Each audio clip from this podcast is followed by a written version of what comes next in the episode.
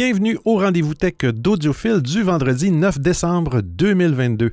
Comme à toutes les semaines, je profite de ce moment pour vous partager les actualités technologiques et parfois scientifiques que j'ai vues passer depuis notre dernier rendez-vous. J'espère que vous avez une belle semaine et que le week-end s'annonce bien aussi. Cette semaine encore, il y a quelques répétitions. Répétitions étant, parfois il y a 2 ou 3 actualités qui tournent autour du même, pas du même sujet nécessairement, mais de la même personne, de la même entreprise. Vous me voyez venir, hein, M. Musk, qui fait toujours l'actualité. Je sais que ça soit le plus représentatif de ce qui s'est passé depuis notre dernier rendez-vous. Alors, pardonnez-moi, je ne suis pas en extase envers M. Musk, mais c'est lui qui fait la une. La une aussi, c'est qu'il n'est plus l'homme le plus riche du monde. Bernard Arnault, je crois, un Français, qui l'a dépassé selon Forbes. J'ai vu ça ce matin passer. Alors, M. Musk, je suis désolé, hein? Votre règne est terminé. Vous êtes pauvre maintenant. Oh là là. OK, on commence ça tout de suite avec la première actualité. Bon épisode!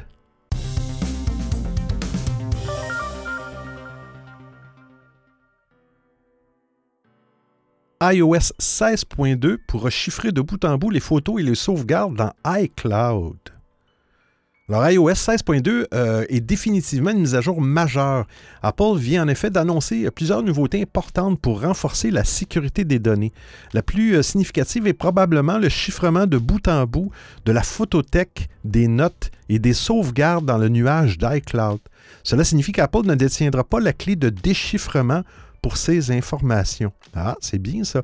Ce niveau de protection supérieur ne sera pas activé par défaut. Hein, ça, c'est important. Il faudra se rendre dans les réglages et activer l'option « Advanced Data Protection » ou « Protection avancée des données ». Sous l'ombrelle de cette nouveauté, ce sont 23 catégories de données qui seront chiffrées de bout en bout dans iCloud contre 14 avec le niveau de protection standard.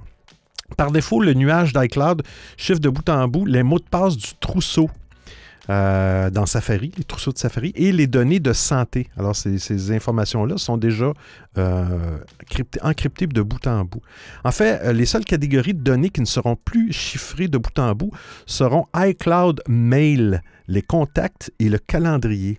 Ces informations doivent être interopérables avec d'autres systèmes tiers. Une autre fonction de protection de données, c'est le Security Keys. Celle-ci vient renforcer le système d'authentification à 2 facteurs, le 2FA d'Apple, inauguré en 2015 et utilisé par 95% des comptes iCloud. Security Keys est une couche supplémentaire de protection optionnelle permettant à l'utilisateur de se servir d'une clé physique de sécurité pour accéder à un compte. Une clé physique. Enfin, pour s'assurer que l'on parle bien à la bonne personne dans iMessage ou dans Message, Apple propose une fonction iMessage Contact Key Verification. Les correspondants ayant activé cette fonction recevront des alertes dès lors qu'un malandrin réussit à pénétrer les serveurs pour y insérer un appareil afin d'écouter les communications chiffrées. Ça semble un petit peu compliqué à Apple, par exemple, là. Pour monsieur, madame, tout le monde. Les utilisateurs ayant activé cette sécurité, là, ils disent, entre parenthèses, Apple, là, ils destinent ça aux personnes qui font face à des menaces numériques extrêmes. Eh bien, ces personnes-là pourront également comparer le code de vérification d'un contact en personne sur FaceTime ou via un appel de sécurité. Alors, la fonction iMessage Contact Key Verification sera disponible dans le courant de l'année prochaine. Le support des clés de sécurité pour l'identifiant iCloud arrivera début 2023. Hein? Et la fonction Advanced Data Protection, okay, pour décider si on veut encrypter nos choses dans iCloud, nos sauvegardes et tout ça, c'est disponible dès aujourd'hui aux États-Unis. Et d'ici la fin de l'année, aux États-Unis pour les développeurs seulement. Et d'ici la fin de l'année 2022 pour le reste des utilisateurs américains. Et le reste du monde, y compris la Chine, attendra le début de l'année prochaine.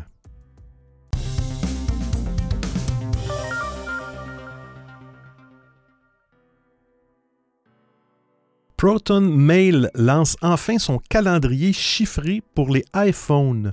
Eh bien, après des mois d'attente, les utilisateurs et les utilisatrices d'iPhone vont pouvoir avoir accès à Proton Calendar, le calendrier de Proton. La société suisse Proton poursuit son objectif, en particulier, c'est de protéger la vie privée des utilisateurs sur Internet. Pour y arriver, l'entreprise développe et déploie des outils sécurisés qui se veulent puissants et ainsi pousser vers une adoption de ceux-ci plutôt que de se tourner vers les géants de la tech. Proton avait lancé son calendrier chiffré l'an dernier sur Android, mais il est enfin arrivé sur iOS. Un agenda en ligne est peut-être une des manifestations les plus perceptibles des risques liés à la vie privée. Dans un agenda, l'utilisateur marque ses rendez-vous, ses notes, ses adresses, des noms. Bref, il est possible de suivre quasiment en direct la vie d'une personne qui ne prend pas ses précautions. Alors, Proton Calendar veut prévenir ces indiscrétions. L'entreprise propose le même chiffrement de bout en bout que Proton Mail et Proton Drive. Personne d'autre que l'utilisateur, pas même Proton, ne peut voir les informations envoyées vers les serveurs de la compagnie. Proton Mail est une solution de messagerie électronique sécurisée créée en 2014 par des scientifiques de l'Organisation européenne pour la recherche nucléaire, le CERN. L'entreprise compte aujourd'hui plus de 70 millions de comptes d'utilisateurs et continue de croître. La solution de Proton comprend déjà Proton Mail, Proton Calendar, Proton VPN et Proton Drive, qui a été lancé en septembre dernier. La plupart des fonctionnalités de Proton sont gratuites, avec quelques offres premium disponibles pour davantage de services.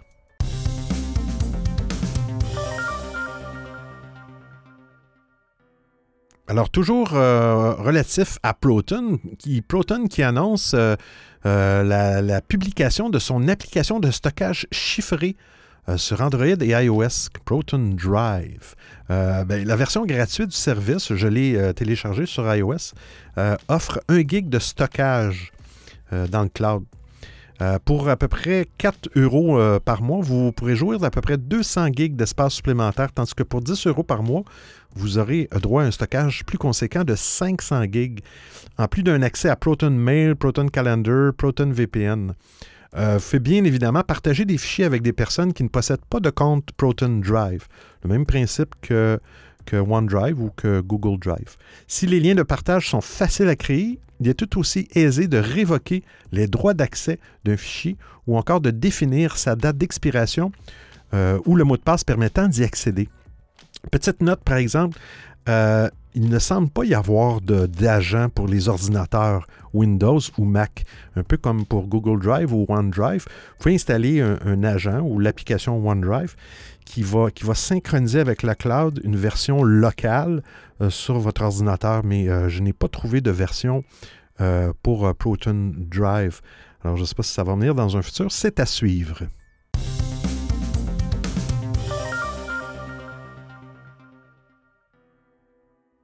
Discord vous permettra bientôt de gagner des sous. Quelques semaines après avoir lancé un nouvel abonnement Nitro Basic moins cher, eh bien, le service de messagerie Discord propose enfin une toute nouvelle façon pour les utilisateurs de gagner de l'argent sur la plateforme avec l'introduction des abonnements de serveurs. Après un an de tests, Discord est enfin prêt à permettre à davantage de créateurs de proposer des abonnements. Alors, grâce à cette nouvelle option de monétisation, les personnes qui gèrent des serveurs Discord ont la possibilité d'obtenir un flux de revenus solide, car la plateforme offre une répartition des revenus de 90-10 pour chaque abonnement de serveur vendu. C'est bien. En d'autres termes, les administrateurs, les créateurs du serveur récupèrent 90% des profits et Discord une petite commission de seulement 10%. Qui est très loin des 50-50 de Twitch. Les créateurs ont le choix pour fixer les prix et le contenu de chaque niveau, ce qui leur donne une grande souplesse et leur permet de trouver un bon équilibre pour toutes les offres proposées. Alors, les niveaux de prix peuvent varier de 2,99 $ américains, ça j'imagine, jusqu'à 200 $ américains par mois. Il donne un exemple là, d'une créatrice sur Discord, d'un serveur. Bon, elle a 3 niveaux. Le niveau 1 pour 3 $ par mois comprend une vidéo mensuelle exclusive, débloque l'accès à certaines fonctionnalités de son serveur, comme la création de fils de discussion publique. Elle a un niveau 2 à 5 $ par mois qui donne aux abonnés des droits de vote exclusifs sur des sondages et un accès anticipé aux futures livraisons des produits dérivés, ainsi que tous les avantages du niveau 1. Et son niveau 3 à 10$ par mois donne accès à des contenus inédits sur les coulisses et à tous les avantages des deux niveaux précédents. Donc, ça donne un exemple comment on peut configurer nos différents niveaux. Pour l'instant, seuls les serveurs aux États-Unis sont éligibles. Il faudra donc patienter avant de retrouver ses abonnements en France. Il existe également certaines conditions essentielles pour activer les abonnements aux serveurs. Ces derniers doivent être en règle avec Discord, sans violation récente des conditions de service ou des directives de la communauté. Et les administrateurs doivent accepter les conditions de monétisation et la politique d'abonnement aux serveurs de Discord.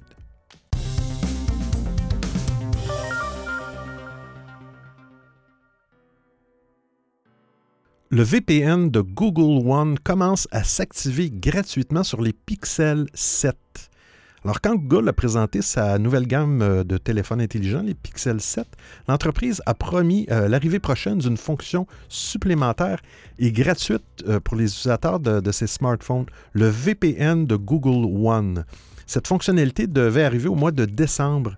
Et c'est bel et bien le cas puisque de nombreux propriétaires de Pixel 7 ont pu activer l'option. Alors, ce VPN masque la navigation web et l'adresse IP de l'utilisateur, ce qui empêche les sites web de créer et d'alimenter des profils de suivi pour la publicité, entre autres. Il fournit aussi une protection dans les zones couvertes par des réseaux Wi-Fi publics qui sont notoirement très peu sécurisés. Alors, allez dans un café, activez votre VPN. Par ailleurs, Google promet de ne jamais utiliser la connexion VPN pour suivre l'internaute, collecter des données ou vendre l'activité en ligne de l'utilisateur. OK. Il me semble qu'un VPN n'est pas supposé justifier, mais bon, ils nous assurent qu'ils ne vont rien faire avec ça. Par contre, il n'est pas question de se connecter virtuellement depuis un autre pays pour profiter du contenu d'un service de streaming. C'est une fonction très appréciée d'autres VPN. Il s'agit uniquement de protéger la confidentialité de l'internaute. Le VPN de Google One est également inclus dans la formule 2 Teraoctets payante du bouquet de services du moteur de recherche de Google. Pour vérifier que vous avez la possibilité d'activer ce VPN, eh bien, rendez-vous dans l'application Google One. Un écran de connexion devrait automatiquement apparaître. Si ce n'est pas le cas, il faut se rendre dans l'onglet « Avantages ». Alors, des réglages sont disponibles dans le panneau VPN des préférences Android. Attention, pour en profiter, il faut un compte Google, mais bon, on peut penser que c'est le cas de tous les possesseurs de Pixel 7.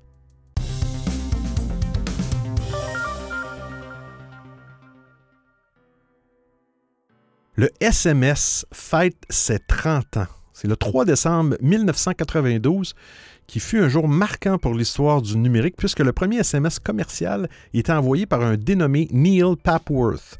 Frileux à l'idée de déployer cette nouvelle technologie auprès de leurs clients, les opérateurs téléphoniques pensaient alors que le concept ferait un flop et que les utilisateurs préféraient la communication vocale aux échanges écrits. Pourtant, même si à cette époque, les SMS étaient facturés à l'unité, et oui, le prix bien moins élevé que celui d'un appareil téléphonique a fortement contribué à populariser ce mode de communication. Alors, ce fameux premier SMS commercial, envoyé il y a 30 ans, jour pour jour, en tout cas le 3 décembre, par Neil Papworth, sur le réseau GSM de Vodafone, a été écrit sur un ordinateur et contenait le message « Merry Christmas ». Rappelons qu'à cette époque, les téléphones ne disposaient pas de clavier pour saisir du texte. Et ça fait pas très longtemps. Hein? Au fil des années, le SMS est devenu un moyen efficace pour désengorger le réseau téléphonique établi sur la communication vocale.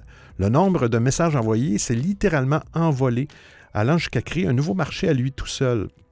Ainsi sont nés de nouveaux usages, comme faire voter, exemple, les téléspectateurs pour un candidat dans une émission ou en envoyant un ou deux par SMS à un numéro surtaxé. Dans la même lignée, nombre d'acteurs économiques se sont intéressés au SMS, engendrant l'apparition du précurseur de la notification push des smartphones, à savoir les notifications sur l'état de la livraison, exemple, d'un colis, ou à l'authentification à deux facteurs, le 2FA, lors d'un achat, par carte bancaire sur Internet. Bref, plein d'utilisations avec le SMS. Au fil des années, la popularité du SMS a connu une croissance fulgurante. En 2007, on estime qu'entre 50 000 et 60 000 SMS étaient envoyés chaque seconde, à l'échelle mondiale, 2007. En 2011, le chiffre est multiplié par 4, soit une moyenne de 200 000 SMS par seconde. À l'heure où l'impact écologique de nos actions n'a jamais été aussi mis en avant, les experts exhortent à revenir aux SMS. Pourquoi? Bien, il est bon de rappeler que 4% des émissions mondiales de CO2 sont directement liées au numérique. À titre de comparaison, ce chiffre représente le double des émissions produites par le domaine de l'aéronautique. On estime qu'un message envoyé sur une application de messagerie instantanée représente une émission de 0,2 à 0,9 grammes de CO2. Alors, l'impact écologique dépend ici du contenu du message, à savoir s'il y a une présence ou non d'une image, d'un GIF ou d'emoji. Les communications par messagerie instantanée sur mobile sont certes plus pratiques du point de vue de l'expérience utilisateur, exemple WhatsApp, mais elles se révèlent bien plus polluantes. Avec une émission de 0,014 g de CO2, eh bien, le SMS obtient la palme d'or du moyen de communication le plus éco-responsable. Alors, quel sera donc l'avenir du SMS? Est-il réellement voué à disparaître au profit des applications mobiles?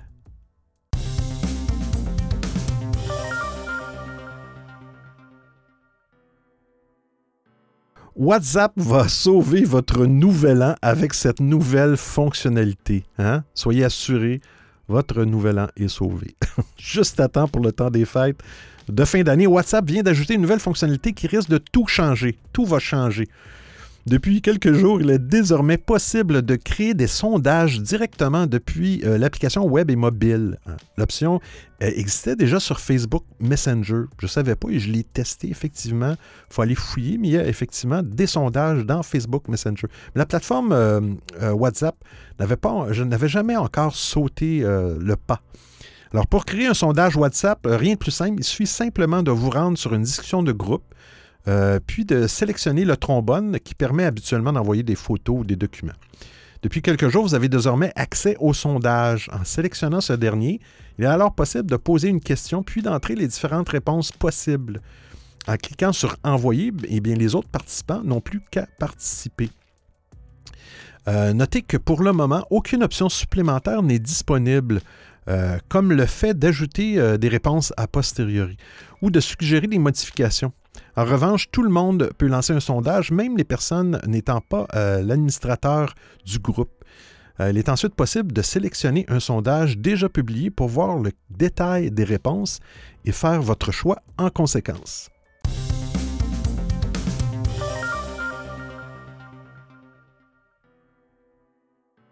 Ah, le jeu Pong, je ne sais pas si vous connaissez, le jeu Pong a 50 ans. Hein?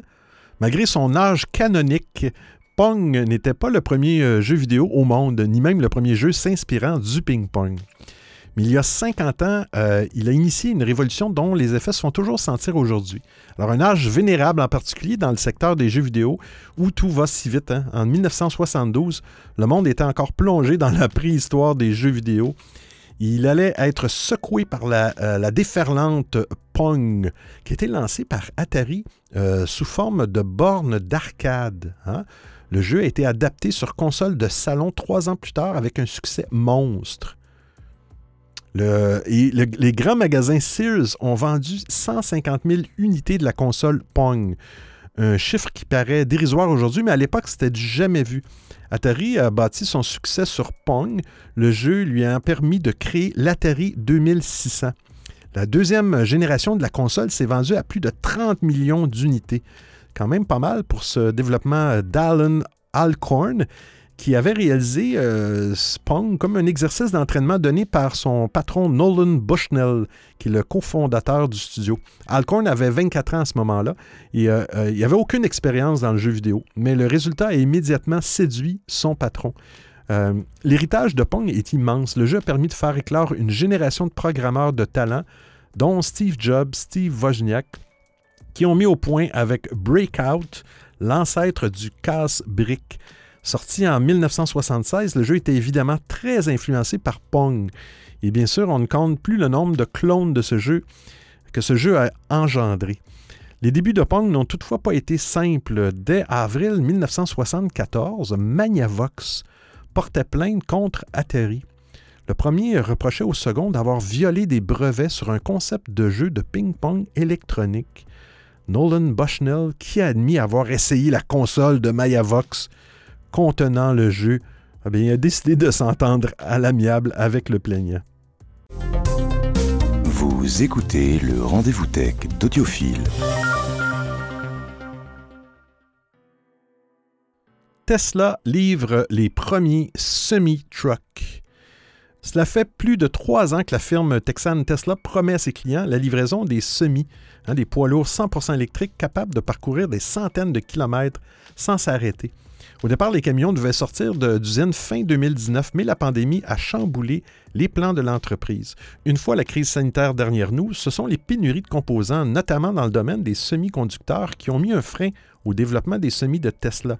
Mais voilà que 5 ans après leur présentation, les semis sont enfin sortis des usines de Tesla. Les premiers modèles viennent d'être livrés au sein de l'entreprise Sparks dans le Nevada. Ils devraient prendre la route dans les prochaines semaines. Il y a aussi l'entreprise Pepsi qui a montré un intérêt prononcé pour les camions d'Elon Musk. Pepsi a commandé une centaine de modèles. D'un point de vue technique, les semis de Tesla sont propulsés par 4 moteurs distincts. Malgré cette puissance qui permet de faire le 0 à 100 km/h en moins de 20 secondes, eh bien, le camion de Tesla dispose d'une autonomie de taille dépassant les 800 km, 500 000. Le camion est vendu à 150 000 US sans les options. Plusieurs entreprises ont montré un intérêt certain pour un tel véhicule. En plus de Pepsi, il y a des firmes comme Walmart et FedEx qui ont passé des commandes auprès de Tesla au cours des derniers mois. Lors de la cérémonie de présentation de ces camions, Elon Musk a rappelé à quel point il était important de réduire nos émissions de gaz à effet de serre dans le futur. Techniquement, le semi dispose d'un système de freinage régénératif. Cette technologie est déjà utilisée sur les Tesla Model 3, S, X, Y. Elle pourrait prendre tout son sens avec les camions de la marque, avec un poids qui s'approche des 37 tonnes. Alors, la recharge de la batterie faite par le système de freinage s'annonce significative. On ne parle pas ici dans l'article, par exemple, de la durée de la recharge pour le camion. À des fins de démonstration, un semi de Tesla a parcouru plus de 800 km entre l'usine de Fremont, en Californie, jusqu'à San Diego, à la pointe sud de l'État. Elon Musk a assuré que ce périple avait été effectué sur une seule charge avec une cargaison de 36 tonnes. Alors, si le semi est présenté à plus d'un titre comme un véhicule révolutionnaire pour le monde des poids lourds, bien, Tesla n'a en réalité pas inventé grand-chose. Le semi n'est pas, en fait, le premier camion 100% électrique. Et d'autres constructeurs comme Volvo ou encore Daimler ont déjà présenté des camions non thermiques.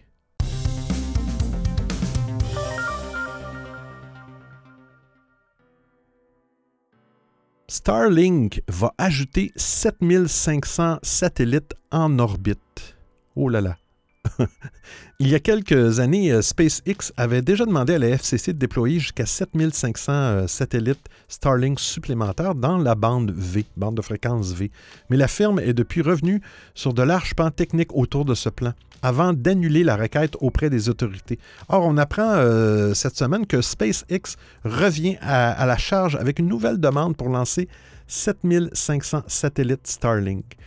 SpaceX est devenu en 2022 le propriétaire de la majorité des satellites en orbite autour de la Terre. Et la domination de la firme dans l'orbite basse de notre planète ne devrait que se renforcer dans la décennie en cours. En effet, il y a déjà plus de 5400 satellites en orbite présentement, dont 3117 sont des satellites de la constellation Starlink. D'ici 2030, le chiffre pourrait atteindre plus de 30 000 selon les demandes et les plans de la firme. SpaceX veut toutefois minimiser l'ampleur de son projet et je cite « Cela veut dire que notre action aujourd'hui n'augmente pas le nombre total de déploiements de satellites SpaceX autorisés. En réalité, la demande réduit même légèrement le nombre de demandes d'autorisation en comparaison au nombre total de satellites que SpaceX aurait potentiellement déployés. » Les satellites lancés dans le cadre de cette autorisation pourront communiquer via les bandes KU et KA, tout en laissant la possibilité d'utiliser la bande E plus tard. Bien sûr, tout le monde ne goûte pas l'annonce de ces nouvelles autorisations de la même manière. Plusieurs associations de scientifiques reprochent à cette hausse d'objets en orbite d'interférer avec l'astronomie. D'autres craignent que la multiplication des satellites dans l'orbite basse ne soit susceptible de déboucher sur des impacts avec d'autres objets à une altitude comparable, notamment la Station spatiale internationale, sans compter les risques potentiels de collision lors des lancements. Pour répondre aux critiques, eh bien, SpaceX assure automatiser la destruction des satellites en fin de vie et équipe les dernières générations d'un revêtement anti-reflet afin de rendre les satellites Starlink moins visibles dans le ciel nocturne.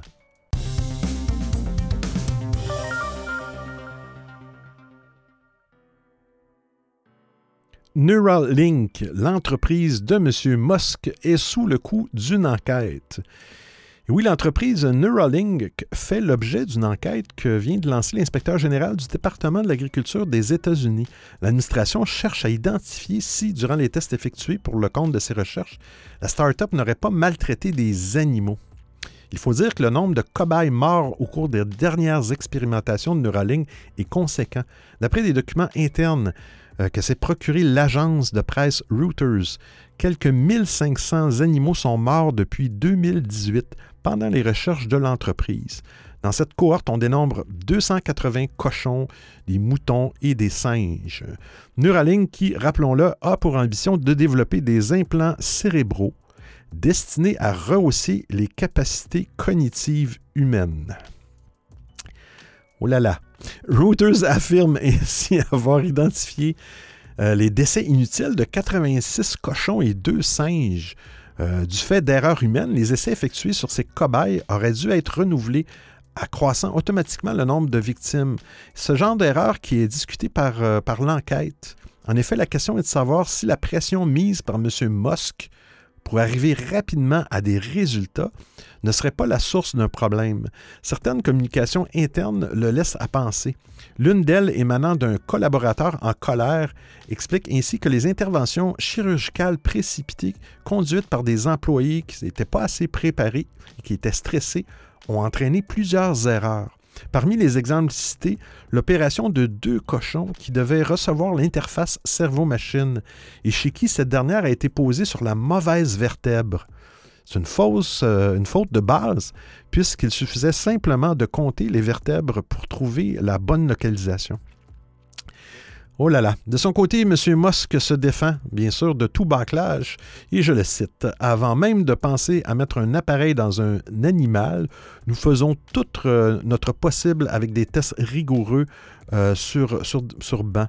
Nous ne sommes pas cavaliers quant à l'implantation de ces appareils dans les animaux. Nous sommes extrêmement prudents et nous voulons toujours que l'appareil, chaque fois que nous procédons à l'implantation, que ce soit dans un mouton, un cochon ou un singe, soit une confirmation et non une exploration », avait-il expliqué lors d'un récent événement tenu pour annoncer la proximité de tests de Neuralink sur des cerveaux humains.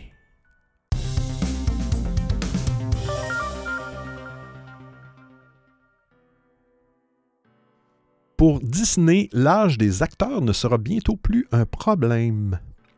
Le nouvel outil de Disney est plus efficace qu'un lifting. Hein? Depuis plusieurs années désormais, et avec l'aide d'ILM, la firme aux grandes oreilles, Mickey Mouse a des grandes oreilles, s'est fait une solide place dans le monde du rajeunissement numérique. Rien que dans la saga Star Wars, nombreux sont les exemples d'acteurs rajeunis pour les besoins de la narration. Le plus souvent, le résultat était tout simplement bluffant.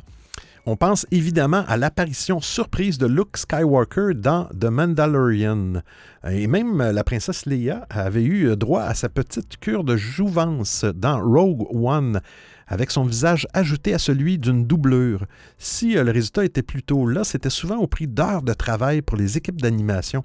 Alors que la firme multiplie les spin-offs, suites et autres relectures de classiques de sa bibliothèque, la quantité de travail à abattre n'a jamais été aussi importante. Chez Marvel ou Star Wars, l'heure est au rajeunissement numérique. Pour faciliter la vie de ses équipes, eh bien, Disney a ainsi planché sur un nouvel outil tout à fait spectaculaire. Le but ? obtenir un résultat plus réaliste, mais aussi moins gourmand en main-d'œuvre. Jusqu'ici, les modifications sur le visage des acteurs étaient effectuées en post-production. On plaçait alors des points noirs sur le visage des doubleurs ou des comédiens pour ensuite animer le tout et donner naissance à la version que vous pouvez découvrir en salle. Mais avec son nouveau procédé, les changements s'opèrent dès la prise de vue. Concrètement, les équipes de Disney ont créé une énorme base de données de visages générés aléatoirement. Les outils basés sur l'apprentissage automatique se sont ensuite entraînés à rajeunir ou vieillir ces différentes images numériques. Baptisé le FRAN, ce réseau neuronal a ainsi appris à modifier le visage en fonction de l'âge demandé. Alors une fois prêt, il a été ainsi capable de générer une image modifiée plutôt que d'en construire une nouvelle de A à Z. Il peut alors ajouter ou supprimer des rides, des taches dans les zones les plus couramment impactées par l'âge. Alors avec cette approche, l'outil de Disney préserve ainsi la tête de l'acteur ainsi que ses expressions faciales pour mieux rendre hommage à son jeu. Lorsque la tête bouge et qu'il n'est pas directement en face de la caméra, bien, les rides vont rester. C'est même le cas dans les contextes où l'éclairage n'est pas optimal. Les artistes peuvent ensuite peaufiner les détails avant la sortie en salle. Le résultat doit être invisible aux yeux des spectateurs et c'est plutôt réussi. Il y a Harrison Ford, Indiana Jones, qui a été annoncé, qui revient dans la peau du célèbre archéologue pour un 5e et dernier opus de la saga. Parce que Monsieur Ford a maintenant 80 ans. Hein? Il fera ainsi les adieux au personnage qu'il campe depuis 1981.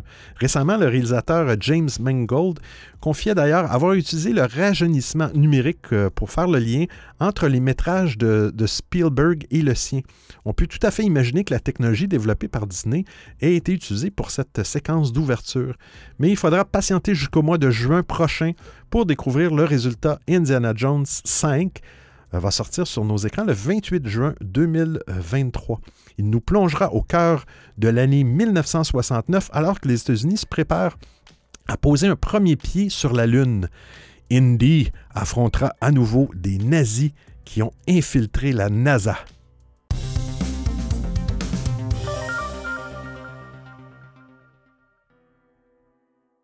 L'intelligence artificielle qui veut remplacer les journalistes. ChatGPT, hein, c'est un outil d'OpenAI, une entreprise spécialiste de l'intelligence artificielle qui promet notamment de remplacer les journalistes. Vous irez voir l'article, j'ai mis dans les liens de l'émission, et vous allez voir, il y a un texte qui est assez long, qui a été généré par l'intelligence artificielle. On dirait vraiment, mais vraiment que c'est une personne humaine. C'est la folie un peu autour de ChatGPT ces temps-ci. Il y a même des gens qui ont fait des extensions pour Chrome pour être capable de discuter. Mais comme je dis, je vais continuer l'article, mais à la fin, vous allez avoir le lien dans les documents de l'émission parce qu'il faut que vous alliez ouvrir un compte chez OpenAI pour être capable d'utiliser, c'est gratuit, leur outil ChatGPT. Est-ce que c'est une menace ou une opportunité, cet outil-là? L'outil a été développé par OpenAI, accessible pour tout. Il repose sur une base de données s'arrêtant à la fin 2021. Alors, si ses facultés sont impressionnantes, elles ne lui permettent pas encore de remplacer des métiers comme celui de journaliste, développeur, parce que ChatGPT peut aussi créer du code de programmation. J'ai vu des exemples et ou de remplacer un rédacteur web. C'est impressionnant quand même. D'abord parce que les notions d'angle de vérification et de croisement d'informations lui sont pour l'instant inconnues. Or, à l'heure où les fake news pullulent sur le web, la vérification et le croisement des sources n'ont jamais été aussi importantes. Soulignons aussi que les informations récentes ne font pas partie de la base de données. L'intelligence artificielle puise donc ces informations dans des données anciennes. Nous lui avons, par exemple, demandé d'écrire un article sur le rachat de Twitter par Elon Musk, survenu fin 2022. Alors, l'intelligence artificielle, dont les informations s'arrêtent à la fin 2021, a écrit un article comme si le rachat n'avait pas encore eu lieu.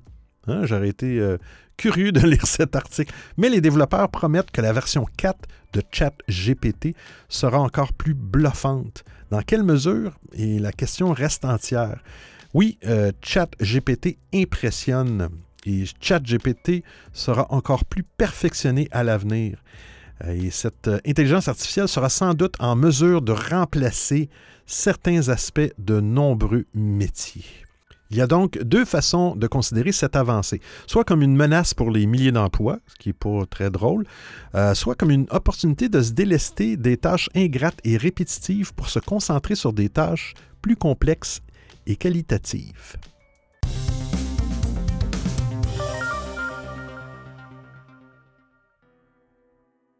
Une technologie pour en finir avec l'effet accordéon sur les routes.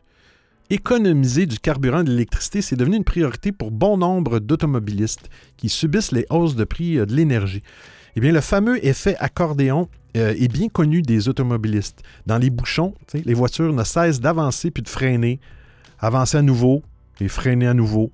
Une expérience menée par l'université de Berkeley, supervisée par le chercheur français Alexandre Bayen, veut démontrer que les technologies de conduite autonome peuvent fluidifier le trafic routier, permettant ainsi d'économiser 10 % de carburant. Au sud de Nashville, l'autoroute I-24 a été envahie pendant 5 jours par 100 voitures à essence, équipées de systèmes de conduite autonome et autant de conducteurs derrière le volant. Alors, ces véhicules ont circulé sur une boucle de 6 km.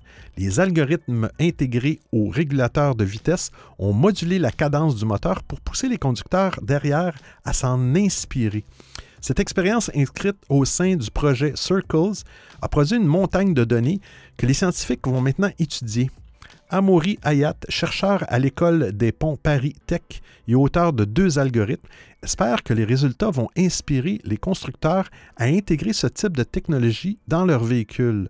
Je le cite, « Si suffisamment de personnes l'activent en même temps, cela aboutit à un gain de carburant pour l'ensemble du trafic. » Les véhicules engagés dans des bouchons pourraient, de la sorte, mieux gérer le trafic de façon collective en évitant l'effet accordéon qui représente un coût non négligeable en temps et en énergie. 10 % d'économie de carburant sur un trafic entier de dizaines de milliers de véhicules, en l'occurrence, ça fait beaucoup, beaucoup d'économies. Assure-t-il encore des économies d'essence, mais aussi en CO2.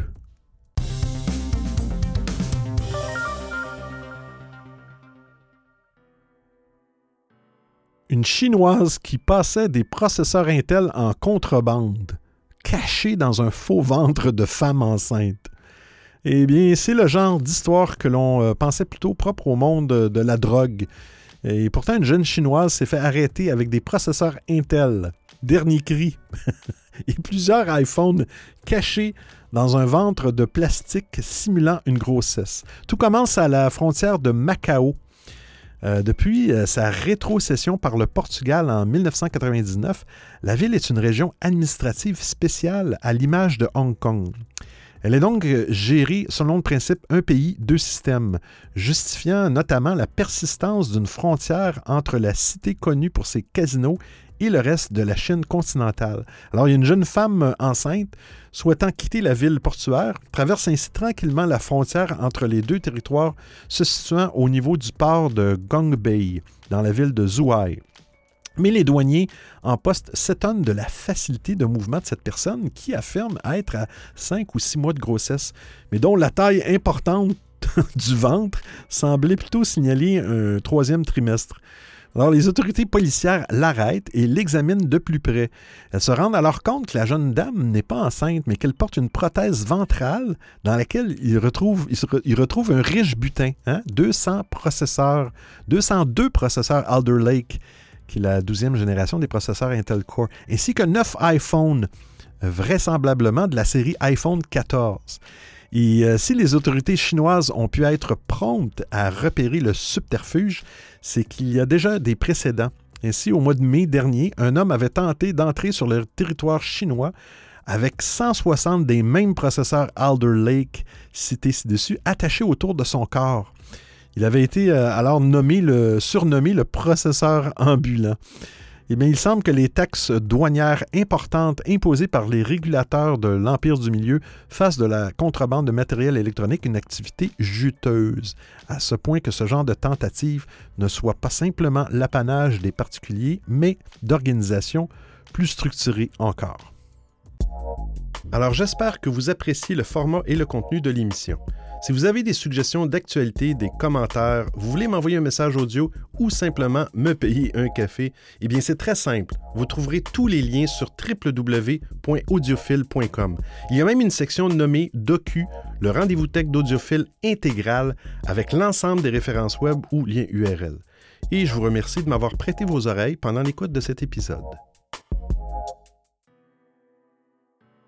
Et oui, c'est terminé pour aujourd'hui, hein? Mais comme je dis toujours, hein, soyez de bonne humeur, restez de bonne humeur. Le week-end s'en vient, hein? Ne pleurez pas. Pourquoi? Ben, c'est simple, on se retrouve la semaine prochaine pour un autre épisode du rendez-vous tech d'Audiophile. D'ici là, portez-vous bien. Ciao, ciao tout le monde!